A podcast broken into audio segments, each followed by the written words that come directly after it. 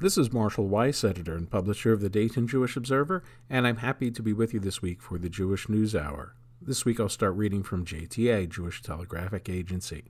The first article Investigation into Conservative Movement's Youth Group Identifies Hypersexualized Culture by Asaf Elia Shalev. An investigation into sexual abuse and misconduct in the conservative movement's youth group programs over the past seven decades identified an overly sexualized culture and collected accounts of alleged abuse from 40 victims. Most of the allegations included in the investigation took place between 1987 and 2019 in the New York City area, and the alleged perpetrators are no longer affiliated with the youth group, according to the report. The investigation commissioned by the United Synagogue of Conservative Judaism, the movement's umbrella organization for congregations, was based on documents and interviews with the victims. It turned up allegations of wrongful sexual contact, reports of grooming, reports of an over sexualized culture, and other boundary crossing behaviors at programs run by the movement's youth group, United Synagogue Youth, known as USY. The conservative movement's network of Ramah camps is not under the United Synagogue's auspices. One section of the 20-page report is dedicated to the cultural of sexual, the culture of sexualization within the conservative movement's youth programs and includes report of, reports of inappropriate games and pressure on teens to engage in sexual activity with one another. The report comes amid a time of reckoning over child sexual abuse in the Jewish world. It is the latest in a series of similar investigations commissioned by major religious, uh, Jewish religious organizations that examine sexual misconduct against teens in Jewish youth movements, camps, schools, and other institutions. The report urges USCJ to keep its current practices around protecting children in place. It also urges the organization to improve its implementation of safety measures and record keeping and to advance a healthier culture for teens. The investigation did not corroborate the allegations and did not discover widespread or systematic abuse. According to the report, which was written by UCSJ and approved by Sarah Worley, the attorney hired to gather information and draft recommendations. No one implicated in the investigation currently works or volunteers at USCJ, according to Worley's investigation. Every adult accused of sexual misconduct has been barred from future participation. The report doesn't name anyone, victim or perpetrator. At least one former employee of the youth group, former USY Nassau County, Long Island, Divisional Director Ed Ward, is the subject of multiple lawsuits accusing him of sexual abuse of multiple teens. He worked for a USCJ affiliated synagogue until 2020. Following an initial report on one of the lawsuits in the Times of Israel in 2021, additional allegations against Ward emerged. USCJ and USY are named as co defendants in that lawsuit. A second suit alleges that Ward's abuse took place as recently as 2018. Days after those allegations were published, USCJ launched its investigation into misconduct at USY. The Times of Israel said Ward did not respond to repeated requests for comment. USY must ask itself what about its own identity allowed this to transpire, and what must it do to ensure that it can never happen again, Rabbi Jordan Sofer, one of Ward's alleged accusers, told the Times of Israel in 2021, describing a time when he says Ward took him into a bathroom and masturbated in front of him. He said, I came up with every excuse I could think of. I'm tired. I can't. I'm embarrassed. I told him I wanted to leave. He told me to stay until he finished. Rabbi Jacob Blumenthal, CEO of USCJ, said in a statement on Wednesday's report We fully condemn past misconduct as reported to Ms. Worley, and we remain committed to providing a safe and enriching environment for our Jewish teens without exception. The bulk of recent misconduct reported to Worley took place in the New York City area and was allegedly committed by two perpetrators, while the programs on the West Coast saw more cases in earlier decades. Among the cases summarized in the report was a victim who said that an adult staff member threatened to blackmail them with a graphic photograph while at camp in the 1980s. In the 1990s, one unnamed adult staff member allegedly sexually assaulted teens across four separate incidents. Five reports to early said that a single staff member encouraged teen campers to masturbate as a group in the 2000s, an allegation that was made against Ward in 2021. Allegations in the 2010s included groping of a teen by a staff member and sharing of a graphic video. The report also describes a culture in which teens felt pressure to engage in sexual activity with each other. In particular, the report describes the point system in which participants in USY activities received a certain number of points for hooking up with another USY member based on that member's position in the youth group. Similar systems exist in other Jewish youth groups as well. Multiple victims, survivors, and others reported their concern with the point system and offered it as an example of the hypersexualized culture that they believe pervades USY and its programs, the report says. Some explained that sexualized traditions had been developed and passed down over generations, and in some instances, victims, survivors, said they felt torn between their reluctance to participate in these traditions and their sense that as teens in the conservative movement, their participation was expected, the report says. Only one of the allegations of sexual misconduct occurred since 2020. The misconduct involved an adult staff member grooming a teen through text messages. The conservative movement's investigation overlapped with a similar reckoning taking place in the reform movement, which carried out three investigations into sexual misconduct including one that was focused on reform youth programs. And next from JTA, letter from top Dems to Biden use all diplomatic tools available to stop Israeli judiciary reforms by Ron Kampeas. Washington. Representative Rosa DeLauro, the top Democrat on the powerful House Appropriations Committee, is spearheading a letter from Democrats urging President Joe Biden to use all diplomatic tools available to get Israeli Prime Minister Benjamin Netanyahu to halt his controversial legislation to sap the power of Israel's top court.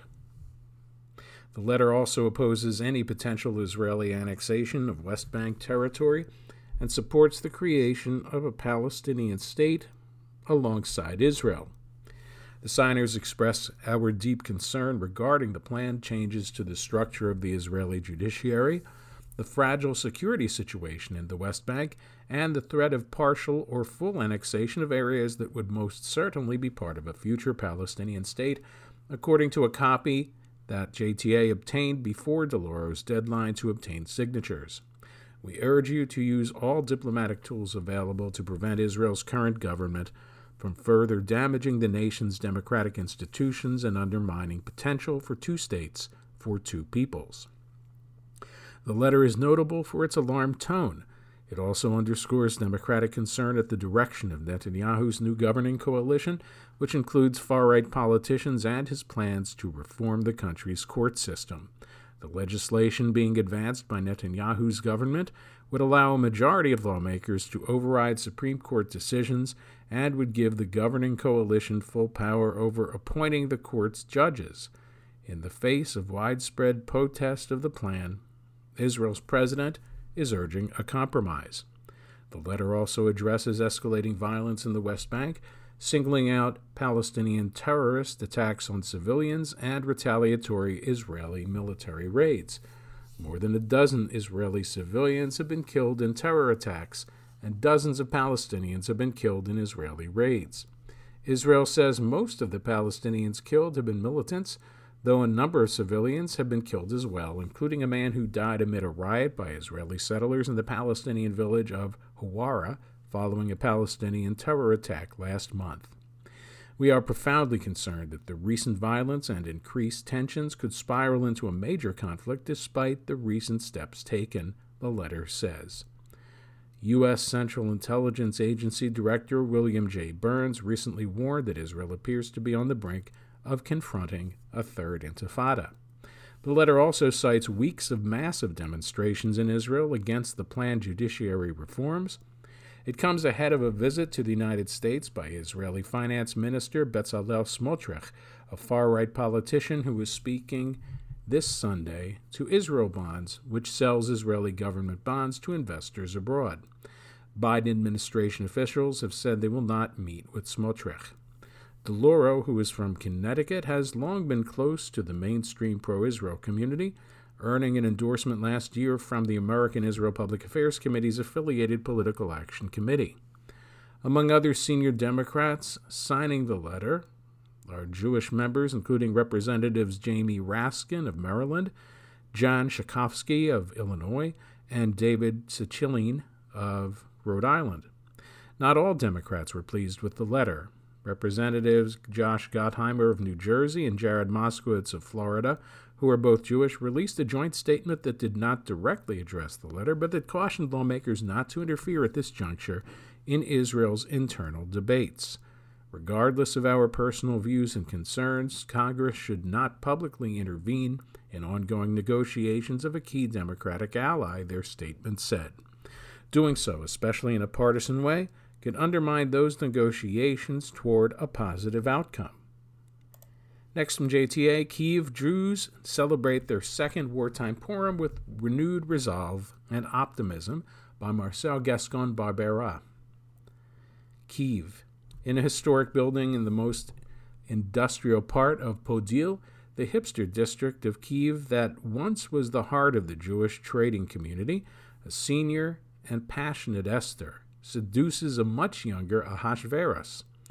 She flirts with the handsome king to the raucous giggling of the audience, which breaks into applause when the Purim spiel comes to an end. A year and a few days into Russia's full scale invasion of Ukraine, Jews in Kiev and the rest of the country have celebrated Purim in precarious economic and emotional circumstances under the continued threat of Russian attacks. Still, many of them are in much better spirits than in 2022, when the Jewish holiday of joy found Ukrainian Jews in a frantic state of worry and uncertainty about their immediate future. A year ago, you could see the fear in people's eyes. Now they are very proud because Ukraine has resisted and Jews are fully involved in the cause. Rabbi Irina Gritsevskaya told, Jewish, told JTA during the movement's Purim celebrations in Podil. She is Israeli but periodically travels to Ukraine to serve the country's Masorti communities as the director of the Midreshet Schechter organization. Masorti Judaism is similar to the conservative movement in the United States. Last year it was very, very hard because people were in shock, afraid, and they didn't know what to do, said Ariel Markowitz, a Kiev rabbi from the Chabad Lubavitch Orthodox movement, which held its own Purim celebration Monday night. But now we know that we have a strong army, that we have a chance, and many people have actually returned to Kiev. The year old war has shaken up Ukraine's Jewish community, with members leaving the country or moving within it to avoid Russian shelling and its effects. Everyone has pretty much made a decision on whether to stay or to leave, and we are reorganizing our community, said Gritsevskaya. Although at least 14,000 Ukrainians have moved to Israel since Russia's all out invasion started, and many more thousands have found refuge in Germany and other European countries, Gritsevskaya wants to focus on those who stayed. Estimates of the Jewish population in Ukraine ranged before the war from just under 50,000 to up to 400,000, depending on who counted. One of the people who left the country was the former Masorti rabbi in Ukraine, Reuven uh, Stamov, who moved with his family to Israel. Currently, the Masorti movement, whose Ukrainian following Gritsevskaya estimates in the thousands, does not have a rabbi permanently in the country, but the community keeps active in Kyiv and other cities such as Kharkiv in the east, Odessa in the south, Chernovitsky in the southwest, thanks to activists, volunteers, and rabbinical students, plus the visits by Gritsevskaya, who first returned for Purim last year. Community life has never been so important, she said. Gritsevskaya pointed to the difference that having access to material help, connections, and emotional, spiritual support makes for those who arrive in new cities from places in the south or the east occupied by Russia or close to the front. She acknowledged that some Jewish organizations have ceased their operations in Ukraine and stressed the need of strengthening the work of those who are committed to remain, so Jewish life in Ukraine could be as diverse as before, and people have options to choose the way they practice their Judaism. Among the Ukrainian Jews that decided to stay is the director of the MILI Foundation, the entity that organizes the Masorti community in Ukraine. Maxim Melnikov moved to Kiev from his native Donetsk in 2014 after Russian backed separatist militias declared the independence of part of the region and war broke out in eastern Ukraine. I came when they started to occupy our land in Ukraine, Melnikov told JTA at the Masorti Purim celebration in Kiev just before taking the stage to help Gritsevskaya read the Purim Megillah. Almost a decade later, war came to me. Uh, war came after me to Kiev, and I don't want to move this any this time. I'm staying. Since 2014, many of Melnikov's friends and acquaintances from Donetsk have moved to Kiev. While Russia's full scale invasion has pushed many Jews from Kiev to move westwards or leave the country, the western cities' communities have received a new infusion of people from the eastern cities more affected by the war. Communities are changing constantly countrywide, and we are trying to reach out to those who arrive, both to help them start a new life and to build our community stronger, said Gritsevskaya. She said the Masorti community in Chernovitzy has experienced a notable revival. Situated near the border with Romania, Chernovitzy is one of the few Ukrainian provincial capitals that has not been bombed by Russia, and thousands have moved there. They have received another family and are very strong right now, she said about the once dwindling community in this historical Jewish center, where she hosted a Purim celebration after making her way into Ukraine in March 2022. The massive uprooting of entire Jewish communities has been experienced keenly by Chabad, which has the largest Jewish presence in the country, with hundreds of emissaries serving Jewish communities in dozens of cities. We've seen a huge increase in those who come looking for help, Markowitz told JTA hours before the start of Purim at Chabad's community center in Kiev. Many of them, he said, had come from Mariupol, a city bombed into submission by Russia at the beginning of the war. Chabad is one of several organizations providing aid to Ukrainian Jews, including support in obtaining food, medical care, and generators that keep power overflowing amid widespread outages. The rise of the demand for these services is not only driven by refugees, but by families and individuals who have lost their source of income due to the economic disruptions caused by the invasion. There is inflation, there are less jobs, a lot of companies closed and people lost their jobs or are unable to help their family members, Markowitz said.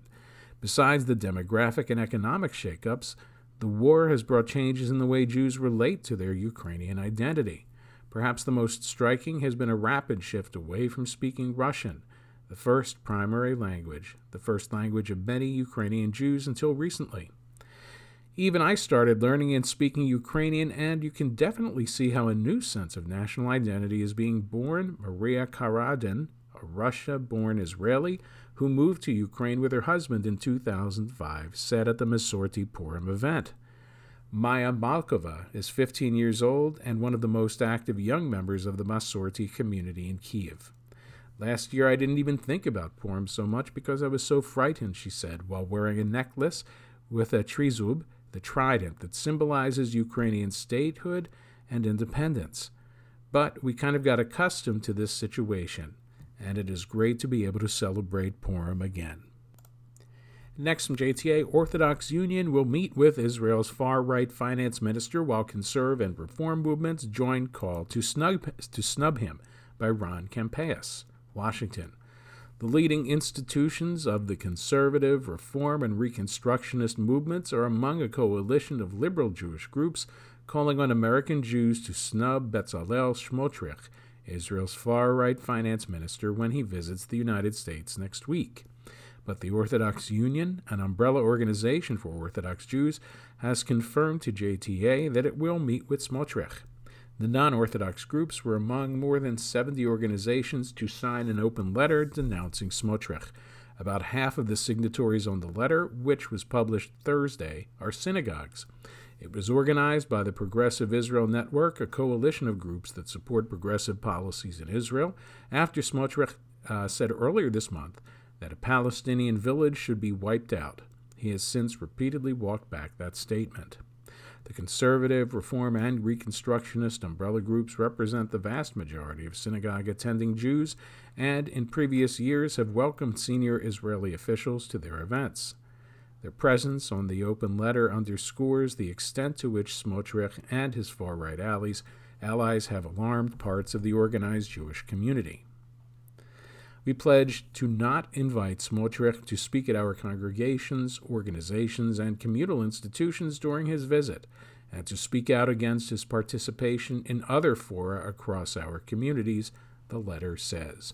We call on all other Jewish communal organizations to join us in this protest as a demonstration of our commitment to our Jewish and democratic values. Our communities must reject Betzalel Smotrich and his party of hate. The boycott by the conservative, reform, and reconstructionist groups stands in contrast to the Orthodox Union, whose executive vice president, Rabbi Moshe Hauer, told JTA that he believes Smotrich will use the opportunity to build greater understanding of and familiarity with the American Jewish community and its institutions. We look forward to welcoming Israeli Finance Minister Betzalel Smotrich to our offices as part of his forthcoming visit to the United States, Hauer said in a statement. We appreciate every opportunity to welcome and interact with Israeli elected officials, as it is our responsibility to build mutual familiarity and understanding that will contribute to the deepening and strengthening of the relationship between the State of Israel and American Jewry. Another Orthodox group, Agudath Israel of America, has no plans at this time to meet with Smotrich. Its Washington director, Rabbi Abba Cohen, told JTA. Smotrich arrives Sunday this Sunday to speak to Israel Bonds, which sells Israeli government bonds to investors abroad and is closely tied to the finance ministry. Smotrich is also responsible for civilian affairs in parts of the West Bank, which he is called to annex to Israel. He also supports the judicial reform being advanced by the Israeli government, which would sap the Supreme Court of much of its power. Smotrich has a history of remarks denigrating minorities but he has drawn especially harsh criticism over the past week and a half after saying that the Israel Defense Forces should wipe out a West Bank village, Huwara, where a gunman killed two Israeli brothers. Israeli settlers rioted in Huwara following the attack, burning buildings and cars and injuring residents. A Palestinian died amid the riots. In the wake of Smotrich's statement, the Biden administration said it would not meet with him in recent days, Smotrich has repeatedly walked back the wipeout remark, and his latest disavowal came in a lengthy and impassioned Facebook post Wednesday. Smotrich wrote that a friend who is an Israeli combat pilot explained that Smotrich's calls to destroy Hawara could be taken literally, and that pilots believed they could get orders to bomb the village. Smotrich said his friend linked that concern to a recent decision by 37 reservist combat pilots to boycott part of their training. The main aim of that boycott was to protest the planned judicial reform. Smotrich said that he meant at most that buildings lining the road through Hawara, which is a main West Bank thoroughway, should be removed. And so, after I failed in this responsibility, and believe me, I am still rattled by the thought that I was understood this way, I must apologize to the Army and its commanders, especially to the Air Force, I was part of a breach of the important trust between the Israel Defense Forces, the Army of the People, and the elected political echelon, Smotrich said. He added that the experience of being misunderstood by his ideological opponents had made him consider how he may have misjudged those he disagrees with. If there is a giant gap between who I am and how I am perceived on the other side to the extent that I could be accused of calling for the murder of women and children, who knows what kind of gap exists between how I perceive people on the other side and who and what they really are, he wrote. Maybe I make the exact same mistake. His apologies have done little to assuage concerns. Secretary of Defense Lloyd Austin, meeting Thursday with Israeli Defense Minister Yoav Gallant, alluded to the Smotrich dilemma when he decried inflammatory rhetoric as well as violence by settlers and Palestinian terrorists. I am here as a friend who is deeply committed to the security of the State of Israel. The United States also remains firmly opposed to any acts that contribute more insecurity, including settlement expansion and inflammatory rhetoric, Austin said. and were especially concerned by violence by settlers against Palestinians. A number of other groups are not planning to meet with Smotrich, but would not elaborate further. Most prominent among them is the American Israel Public Affairs Committee. Haaretz reported Thursday that two rabbis known for their closeness to AIPAC, the pro Israel lobby, have joined protests against Prime Minister Benjamin Netanyahu's new government and Smotrich's religious Zionism party in particular. An array of left leaning Jewish groups is planning to picket Smotrich's speech. And next, from the New York Jewish Week, YIVO will digitize a trove of Jewish leftist history by Andrew Silow Carroll. YIVO has launched an eight year project to digitize its Jewish labor and political archives, widening access to some 3.5 million pages related to Jewish revolutionary, socialist, and labor movements in Europe and America. The project, the largest archival digitization project in the history of the Jewish Research Institute, will shine a light on the Jewish Labor Bund, whose activities survived the Nazis and formed the core of the collection.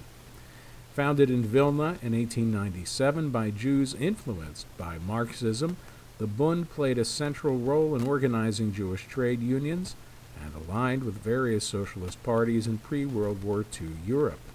It administered a massive network of secular Yiddish schools, stood up against anti Semitism, and supported an underground network against the Nazi genocide, activities kept up by members who managed to flee to New York in the early 1940s.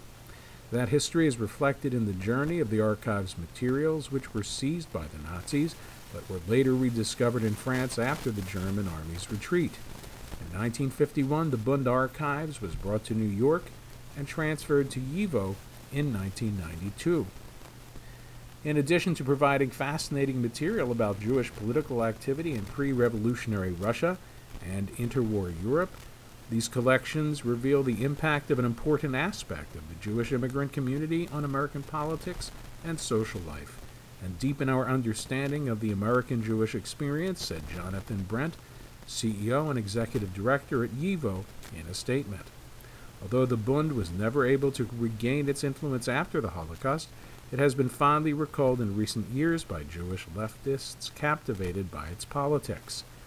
In 2017, the City University of New York historian Daniel Katz argued that Vermont Senator Bernie Sanders' presidential candidate drew on the particular, or rather the peculiar philosophy of Yiddish socialism or Yiddishism that the Bund represents.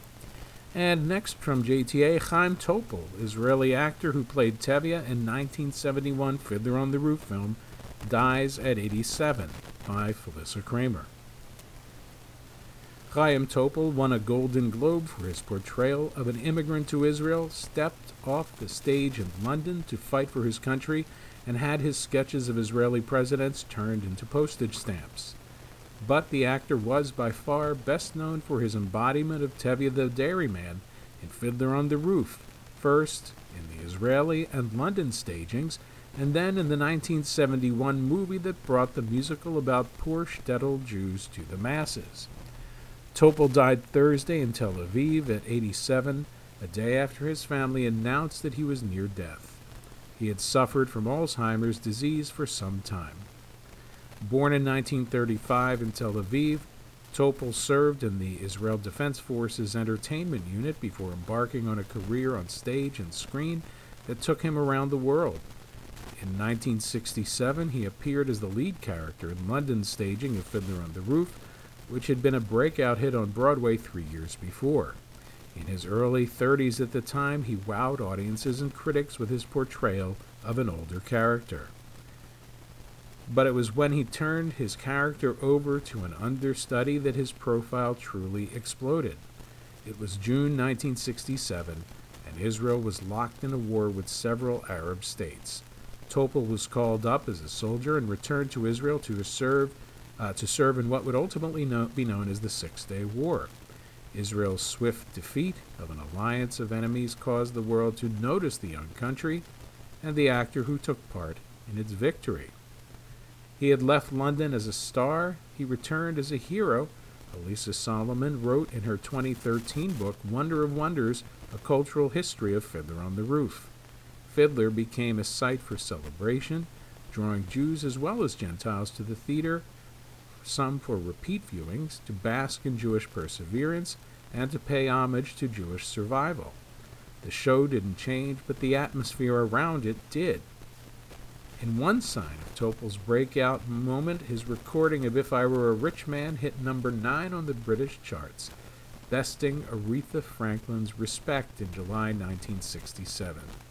From there, Topol was cast in the film production of the musical, beating out Zero Mostel, who put an indelible stamp on Tevye as the star of the original Broadway production, as well as a host of Jewish and non Jewish movie stars. Using only his last name, purportedly because his first name was easily mispronounced by non Hebrew speakers, he ultimately starred in more than 30 films in both English and Hebrew, published two books, and released multiple albums.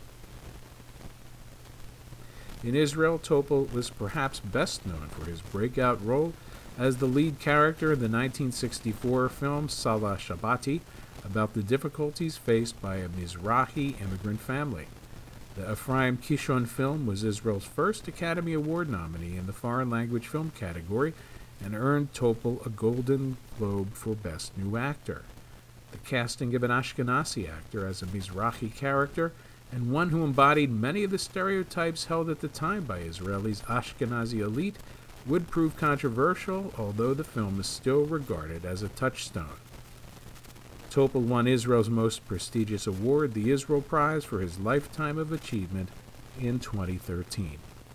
From Fiddler on the Roof to the Roof of the World, Chaim Topol, who has passed away from us, was one of the most outstanding Israeli stage artists a gifted actor who conquered many stages in Israel and overseas, filled the cinema screens with his presence, and above all, entered deep into our hearts, Israeli President Isaac Herzog said on Twitter. Herzog noted Topol's contributions to Israel not just through the arts, but through his service in the Army and his dedication to a nonprofit camp for children with medical needs in Israel's north. Topol was board chair of the Jordan Youth Village, modeled after Paul Newman's hole in the wall camp in the United States, until his death. He is survived by his wife Galia, an actor whom he married in 1956, three children, and their children. And next, an opinion piece from JTA by Andrew Silow Carroll How the Late Actor Topol Turned Tevye into a Zionist. If you were born any time before, say, 1975, you might remember Israel not as a source of angst and tension among Jews, but as a cause for celebration. In the 1960s and 70s, most Jews embraced as gospel the heroic version of Israel's founding depicted in Leon Uris's 1958 novel Exodus and the 1960 movie version. The 1961 musical, Broadway musical Milk and Honey, about American tourists set loose in Israel, ran for over 500 performances. And that was before Israel's lightning victory in the Six Day War turned even fence sitting suburban Jews into passionate Zionists. That was the mood when the film version of Fiddler on the Roof came out in 1971. The musical had already been a smash hit on Broadway, riding a wave of nostalgia by Jewish audiences and an embrace of ethnic particularism by the mainstream. The part of Tevye, the put upon patriarch of a Jewish family in a small village in Russia, was originated on Broadway by Zero Mostel, a Brooklyn born actor who grew up in a Yiddish speaking home. Ashkenazi American Jews tended to think of Fiddler as family history what Alisa Solomon, author of the 2013 book Wonder of Wonders A Cultural History of Fiddler on the Roof, describes as the Jewish American origin story. But Mostel didn't star in the film, which landed in theaters, while the afterglow of Israel's victory in its second major war of survival had yet to fade. Famously, or notoriously, the part went to Chaim Topol, a young Israeli actor unknown outside of Israel except for his turns in the London productions of Fiddler. With an Israeli in the lead, a musical about the perils and dilemmas of diaspora became a film about Zionism. When Topol played Tevye in London, Solomon writes, Fiddler became a site for celebration, drawing Jews as well as Gentiles to the theater, some for repeat viewings to bask in Jewish perseverance and to pay homage to Jewish survival. The show didn't change, but the atmosphere around it did. Topol died this week at 87, still best known as Tevye, and his death reminded me of the ways Fiddler is and isn't Zionist. When Tevye and his fellow villagers are forced out of Anatevka by the Tsarist police, they head for New York, Chicago, and Krakow. Only Yenta the matchmaker declares that she is going to the Holy Land.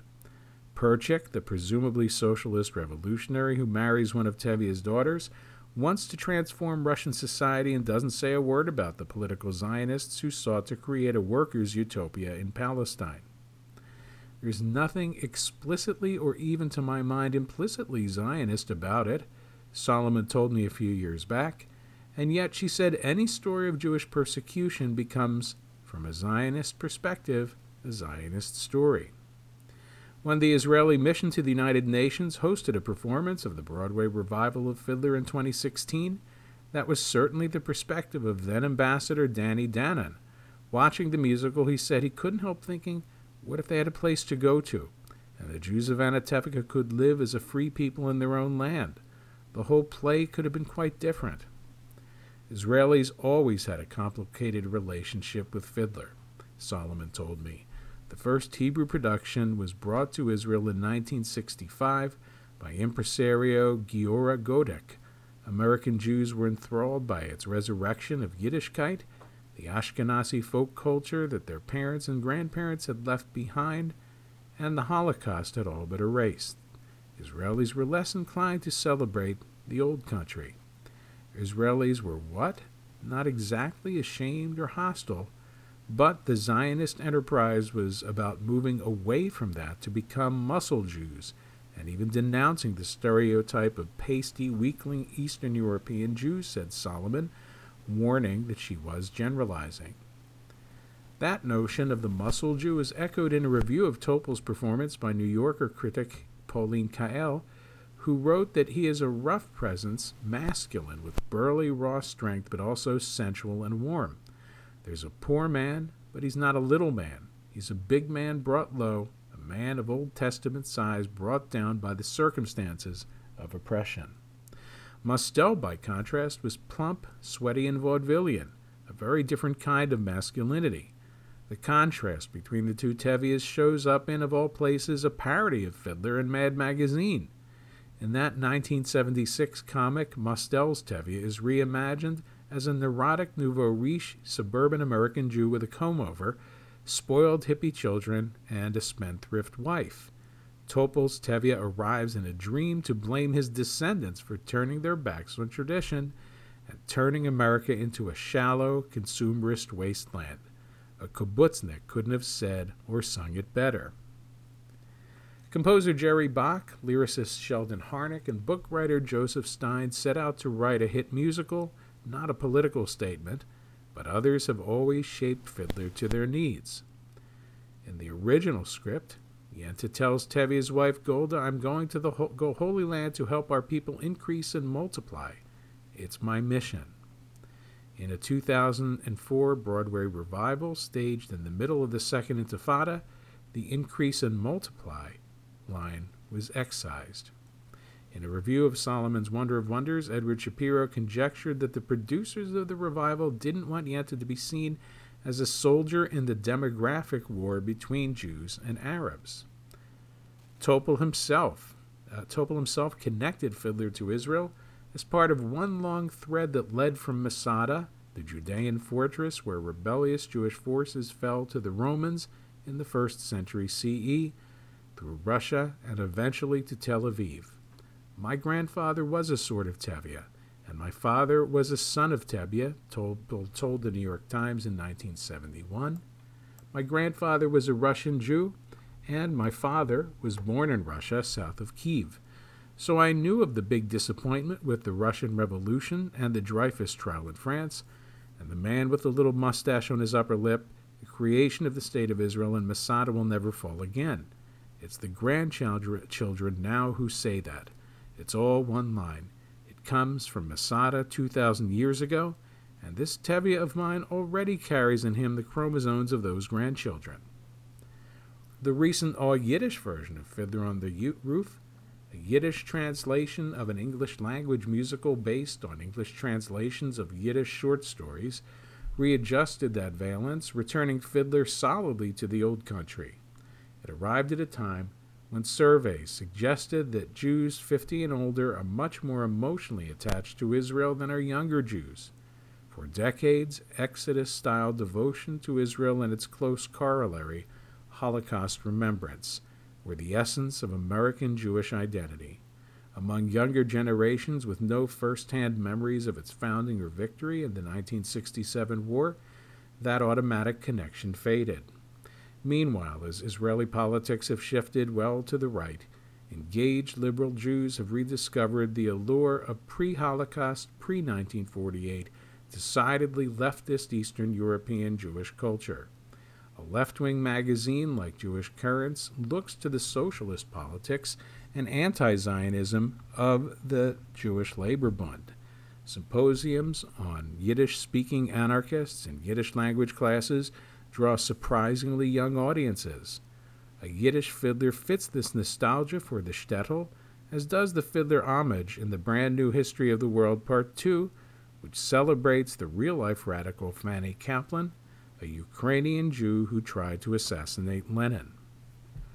Topol's Tevye was an Israeli Tevye, young, manly, with a Hebrew accent. Mostel's Tevye was an American Tevye, Hamish, New Yorkie, steeped in Yiddishkeit. It's a testament to the show's enduring appeal and the multitudes contained within Jewish identity that both performances are beloved. And next, another opinion piece from JTA Standing on Albania's Jew Street, I learned firsthand the country's life saving culture of hospitality by Naomi Tomky. Berat, Albania. Stone paths wind through the Ottoman style houses built into the hillside of Berat, Albania.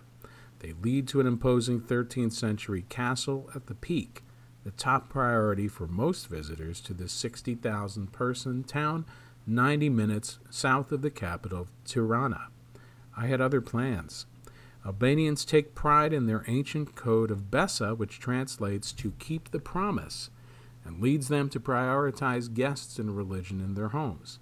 For Albanian Jews or those who fled there from elsewhere in the Balkan Peninsula as German forces advanced during World War II, it promised safe harbor with Albanian families and even throughout entire towns.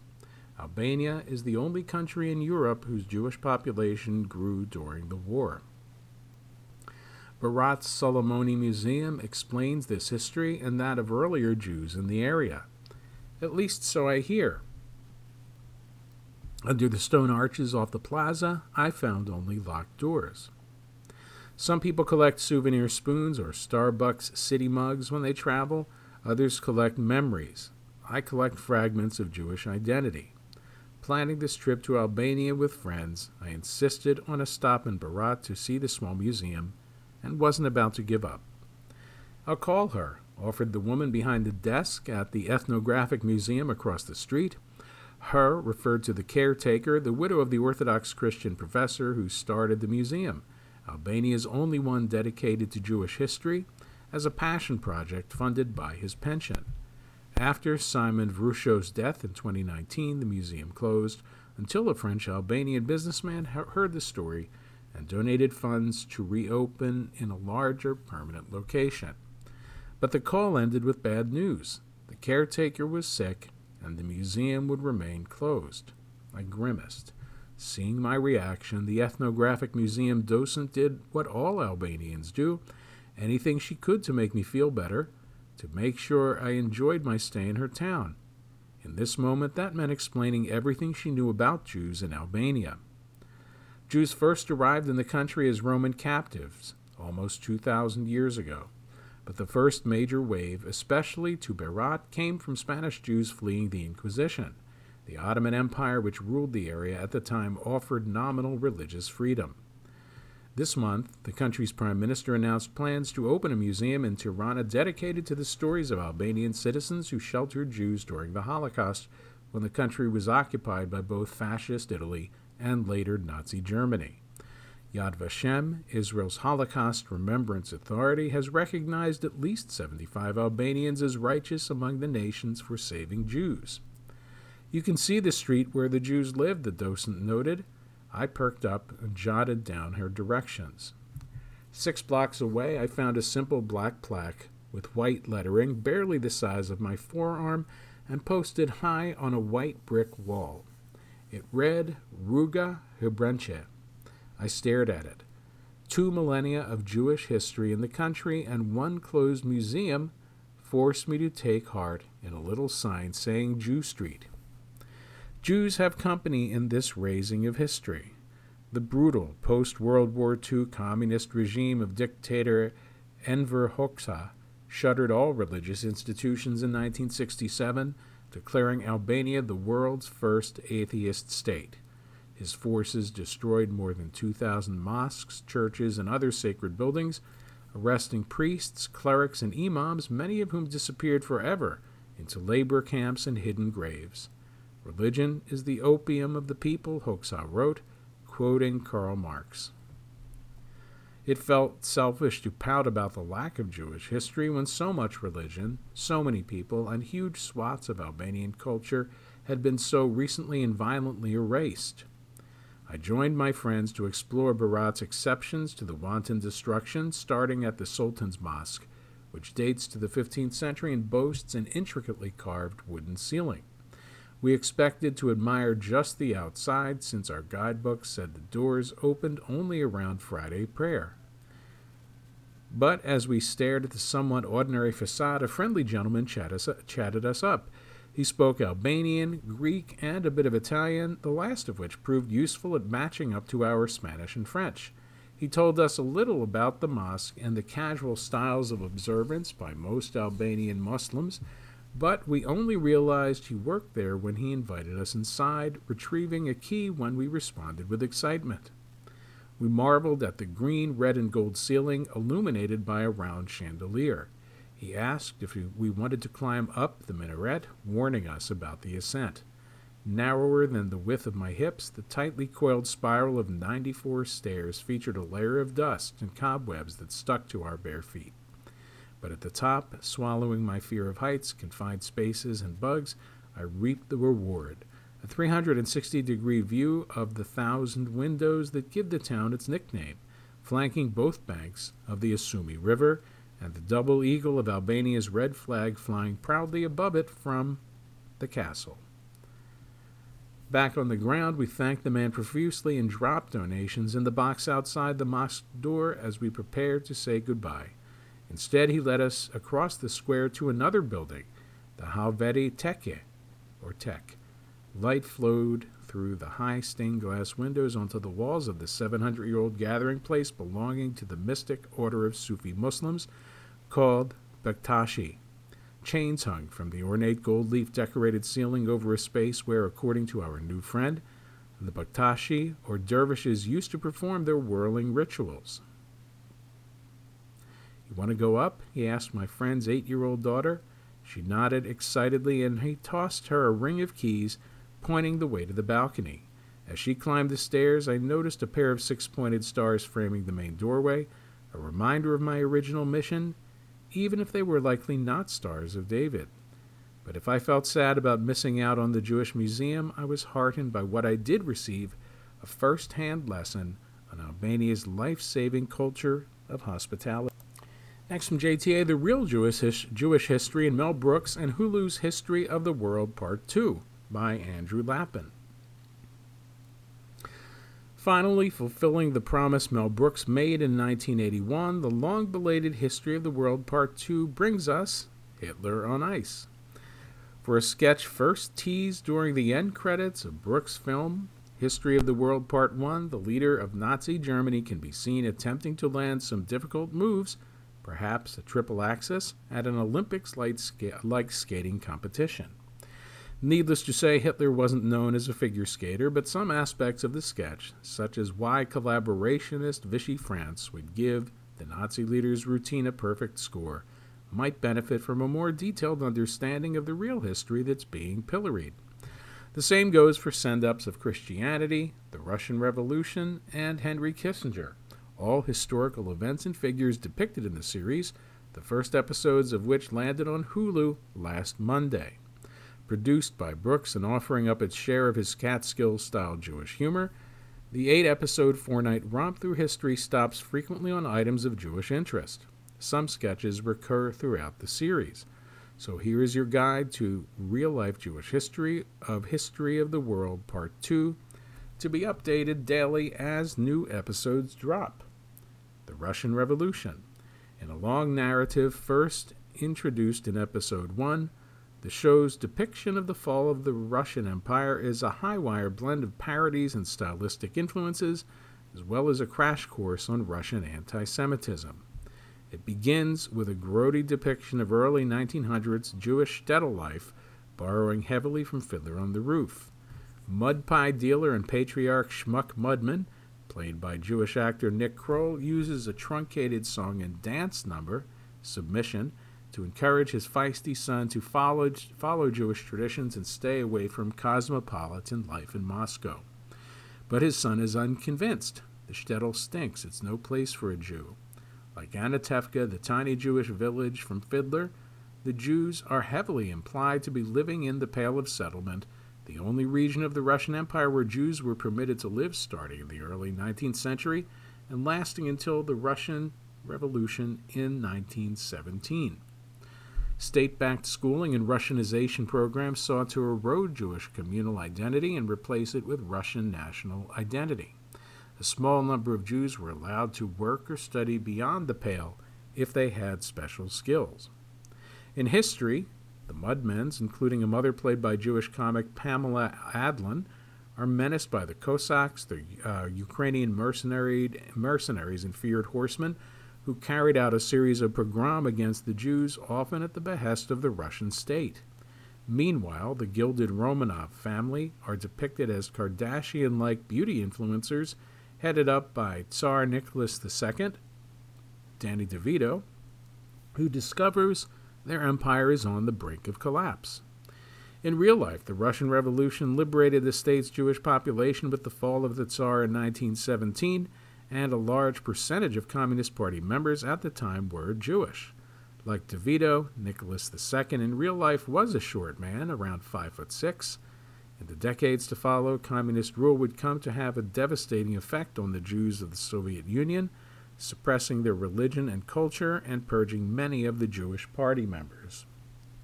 Hitler on ice. It's hard to impress a team of international judges when you're the genocidal maniac who tried to conquer them. In the skit, Hitler is despondent when judges from the countries in which he, in which he waged war all give him zeros with the exception of Vichy France, which awards him a perfect score, and Poland, which awards him with an expletive. It's an uneasy restaging of the line Winter for Poland and France from Springtime for Hitler, the musical highlight in Brooks the producers. The score reflects Nazi Germany's relationship with the countries. It conquered France and installed a puppet government that acquiesced to Hitler's orders to round up and denationalize the country's Jews. Meanwhile, the Nazis invaded Poland in 1939, dividing up its rule with the Soviets and murdering much of its Jewish population in the, in the Holocaust. Unlike the French government, which signed an armistice with Germany after heavy losses to clear the path for Vichy rule while preserving the Republic in name, Poland does not acquiesce to a collaborationist narrative. Decades later, it is illegal in Poland to suggest that the country was complicit in Nazi atrocities. But these wartime victories make Hitler the loser of Hitler on Ice. Accompanied by his coach, Joseph Goebbels, the Nazi propaganda minister, and partner Eva Braun, this Hitler hangs his head in shame as he trudges away to the jeers of the crowd, intending to go shoot himself in the Berlin bunker in a repeat of his actual death by suicide at the end of World War II. If you put concentration camps in people's countries, offers one of the sportscasters played by Jewish comic Ike Barinholtz, you better be flawless on the ice. The betrayal of Jesus. Titled Curb Your Judaism, the show's dramatization of the events following the Last Supper is styled in the manner of Larry David's long running HBO comedy, Curb Your Enthusiasm. Kroll plays Judas like he's Larry David, and his betrayal of Jesus is depicted as a series of comic misunderstandings, which, like the original Curb, often revolve around questions of Jewish identity. Curb regulars play supporting roles as disciples, with J.B. Smoove as Luke and Richard Kind as Peter. Besides uh, aping the curb mannerisms, including Judas's grumbling about foot washing and the size of the portions at the Last Supper, much of the comedy of the Jesus segment uh, segments revolves around to what degree Jesus himself, Jay Ellis of Insecure, has formally renounced his Judaism. The segment depicts how Jesus endeared himself to his followers and introduced Christianity by relaxing many of the requirements of Jewish tradition, including kosher laws and circumcision. Something's off with this Jesus guy. He's trying to phase out his Judaism, Judas remarks. Jewish scholars have generally viewed Jesus as a teacher, but not as a prophet or Messiah as Christians believe. Jews have granted differing levels of respect to Jesus depending on Jewish Christian relations at any given point throughout world history. Jews weren't such big fans of Jesus during the Spanish Inquisition, so memorably depicted, memorably depicted in Part 1. Whether Jesus really did instruct his followers to disregard kosher laws and other Jewish practices is disputed by New Testament scholars and interpreters of the Gospel of Mark. Other scholars believe Jesus intended to live as any other Jew, but Curb Your Judaism does depict Jesus as ultimately perishing at the hands of the Roman Empire with whom Jews had a contentious relationship at the time, rather than at the hands of the Jews, which was a popular belief used to justify anti Semitism among various Christian denominations for centuries. Nostra Aetate, the influential 1965 papal decree, decree finally absolved the Jews for Jesus' murder, at least according to official Catholic, uh, Catholic doctrine a sketch that imagines Shirley Chisholm, the first black female member of Congress, as the star of a 1970s sitcom modeled on the Jefferson, includes a role for Kroll as Henry Kissinger, Richard, Nixon's Jewish, uh, Richard Nixon's Jewish Secretary of State. Kroll is an executive producer on the entire series, which helps explain his regular on screen appearances. Historians generally view Kissinger, a refugee from Nazi Germany, as the lead architect of the Nixon administration's most controversial decisions, including prolonging the Vietnam War and orchestrating a secret bombing campaign on Cambodia. Some call him a war criminal. The Kissinger of history catches some of that criticism. A throwaway line further suggests he is an immortal demon. Jews in Space Fittingly, the Part 2 opus ends with another callback first teased more than 40 years ago in Part 1, as well as its own teaser for History of the World Part 2 Season 2. The Return of Jews in Space resurrects the Star of David spaceship the fir- from the first film, but instead of Hasidic Jews piloting the vessel as they dance the Hora, we get modern day liberal Jewish stereotypes played by Kroll, Barinholtz, and Sarah Silverman. Wanda Sykes, one of the show's executive producers, is here too, even as the other performers comment on the fact that she isn't Jewish. That didn't stop Sykes from getting in on the Brooks callback fun. In an earlier sketch, she played U.S. Representative Shirley Chisholm with a mole that migrated around her face. Asked about the inconsistency, she responds, What mole? A variation of the line first said by the villain Prince John in Brooks' 1993 film Robin Hood Men in Tights. There's also a space dreidel, locks, and an appearance by Brooks himself as a buff Jesus. It makes more sense if you see it for yourself. Of course, the idea of Jews in space is not as far fetched as history might have you believe. Since Boris Volynov first soared above the Soviet Soyuz 5 spacecraft in 1969, there have been eight other Jewish astronauts. Well, that's all the time we have this week for the Jewish News Hour. This is Marshall Weiss, editor and publisher of the Dayton Jewish Observer, and I thank you as always for listening.